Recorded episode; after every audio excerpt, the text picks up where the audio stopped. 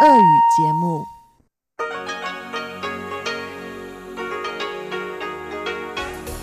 В эфире Международное радио Тайваня. Здравствуйте, дорогие друзья! Вы слушаете Международное радио Тайваня в тайбэйской студии у микрофона Чечена Кулар.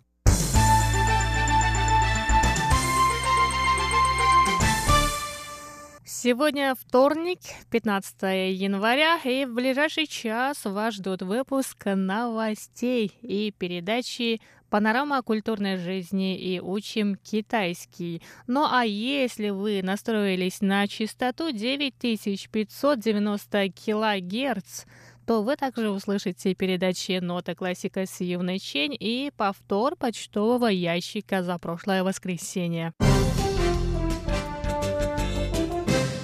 А сейчас главные новости 15 января. Президент Китайской республики Тайвань Цай Инвэнь посетила 15 января командование сухопутных войск военного округа уездов Хуалянь и Тайдун, которое провело учения по противовоздушной обороне на базе военно-воздушных сил Дзяшань. Командование военного округа заявило, что тайваньские вооруженные силы в полной мере осознают огромную ответственность возложенной на них миссии и проводят учения, чтобы тайваньский народ мог со спокойной душой встретить Новый год по лунному календарю. После учений президент выступила с речью о внешних угрозах – она сказала, что Пекин неоднократно заявлял о возможном военном вмешательстве для решения тайваньского вопроса, угрожая стабильности и миру всего региона. Однако тайваньское правительство будет защищать суверенитет и безопасность страны, свободу и образ жизни ее граждан. Кроме того, правительственная политика направлена не только на оборону, но и на укрепление Тайваня, сказала президент. Руководствуясь этими тремя идеями, мы должны найти источники стабильности в изменяющемся мире, идти вперед, адаптируясь в новой действительности. За этими тремя идеями наши братья и сестры, защищающие нашу страну. По словам Цай, эти учения показывают, насколько военные преданы своему делу. Если каждый военный будет полностью отдавать себя обороне страны, будет совершенствоваться, это станет источником военной силы. Обороноспособность страны – залог ее безопасности. Для реализации стратегии, прочной обороны и многостороннего сдерживания необходимо не только увеличивать бюджет, на оборону каждый год, но и снижать зависимость от военных закупок в других странах. Таким образом, мы сможем повысить боеспособность армии. Президент также подчеркнула, что в военном деле главное – человек, поэтому необходимо совершенствовать учения и использовать новые научно-технические возможности.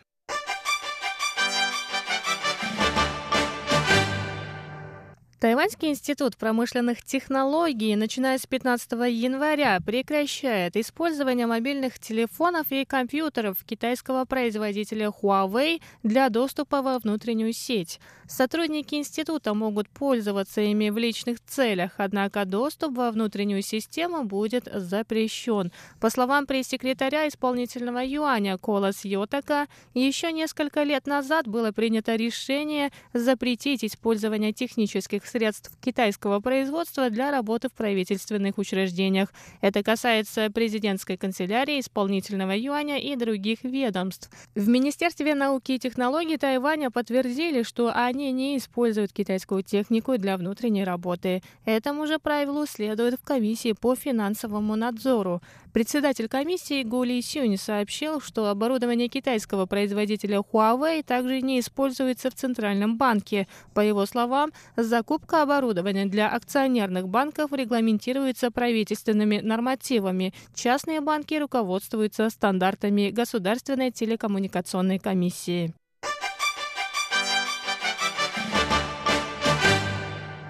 Новый глава исполнительного юаня Су Джен Чан встретился 15 января с председателем законодательного юаня Су Дзячуанем. На встрече чиновники обсудили проблему африканской чумы свиней. Накануне премьер-министр провел инспекцию противоэпидемической работы в аэропорту Таоюань, результатами которой он остался недоволен. По его мнению, существующий уровень проверки багажа пассажиров недостаточен, особенно в дни Нового года по лунному календарю, когда пассажиропоток увеличивается. После инспекции Су Джинчан обратился в соответствующее ведомство с требованием ужесточить контроль за ввозом мясных продуктов. Глава Совета по делам сельского сельского хозяйства Чен Джун пообещал провести необходимые работы, в том числе увеличить шрифт на плакатах с информацией о штрафах за нарушение правил ввоза мясной продукции. Кроме того, личные вещи и ручная кладь пассажиров будут просвечиваться через рентгеновский сканер до пересечения границы. Перед новогодними праздниками в аэропортах Таоюань и Мадзу дополнительную проверку багажа будут проводить собаки карантинной службы.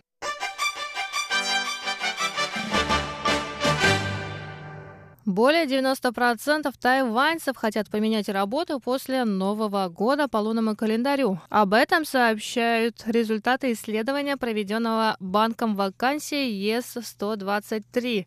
90,7% из 1204 респондентов заявили о намерении поменять работу после окончания новогодних праздников.